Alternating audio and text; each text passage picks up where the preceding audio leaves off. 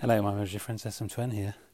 So today is the 3rd of November 2019. This is uh, NaPodPoMo Day 3. Glad to hear a number of my audio friends getting used to the name NaPodPoMo. And I've just received uh, a parcel from Amazon with a replacement power supply for my little dehumidifier. Let me just check it what it says on there. Uh, switching adapter. 9 volts. 25 amps. And yeah it's got a different type of connector than usual DC power supplies. So I had to get the one specifically for this dehumidifier. Um, but I was told by the company that makes the dehumidifier that the reason the light was flashing like that was because there's a problem with the power supply and I should buy a new one. So here we go, this is the power supply. The shape of the body of the power supply is slightly different to the one it replaces. Um, but actually, the label looks the same switching adapter, 9 volt, 2.5 amps, positive on the left, negative on the right. Yeah, that looks like it's the same polarity, etc. So let's plug it in and plug it into the into the device itself and see if it works. Um, yeah, great to hear hear Dave uh, Lee joining the NaPodPoMo ranks and starting doing his uh, NaPodPoMo posts. Very good, very good to hear that, and um, I do hope that you don't feel too bullied into uh, into doing NaPodPoMo.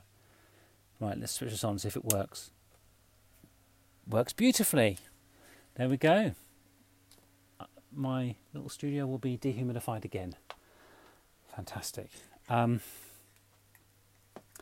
and also, very interesting to hear Paul O'Mahony, who was talking on, uh, on Twitter actually about his process where he records the the audio in uh, Voice Record Pro, and then uh, I think uploads it to Google Drive, and then from there posts it to Anchor, to Audio Boom, and to um, and to VoiceBow, not VoiceBow.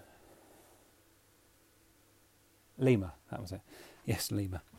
So um, yeah, busy busy, uh, quite an involved process that one, and um, time consuming, no doubt. So very much appreciated by all of us that like to listen to him on the various different platforms, um, and I get to listen to his at least twice because I get the Audio Boo and the Anchor version downloaded into my podcatcher.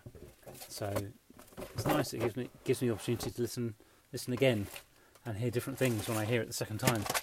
It's fabulous. Um, great. Obviously, I, I, could just download it and listen to it again twice anyway, even if you just post it to one place. But um, yeah,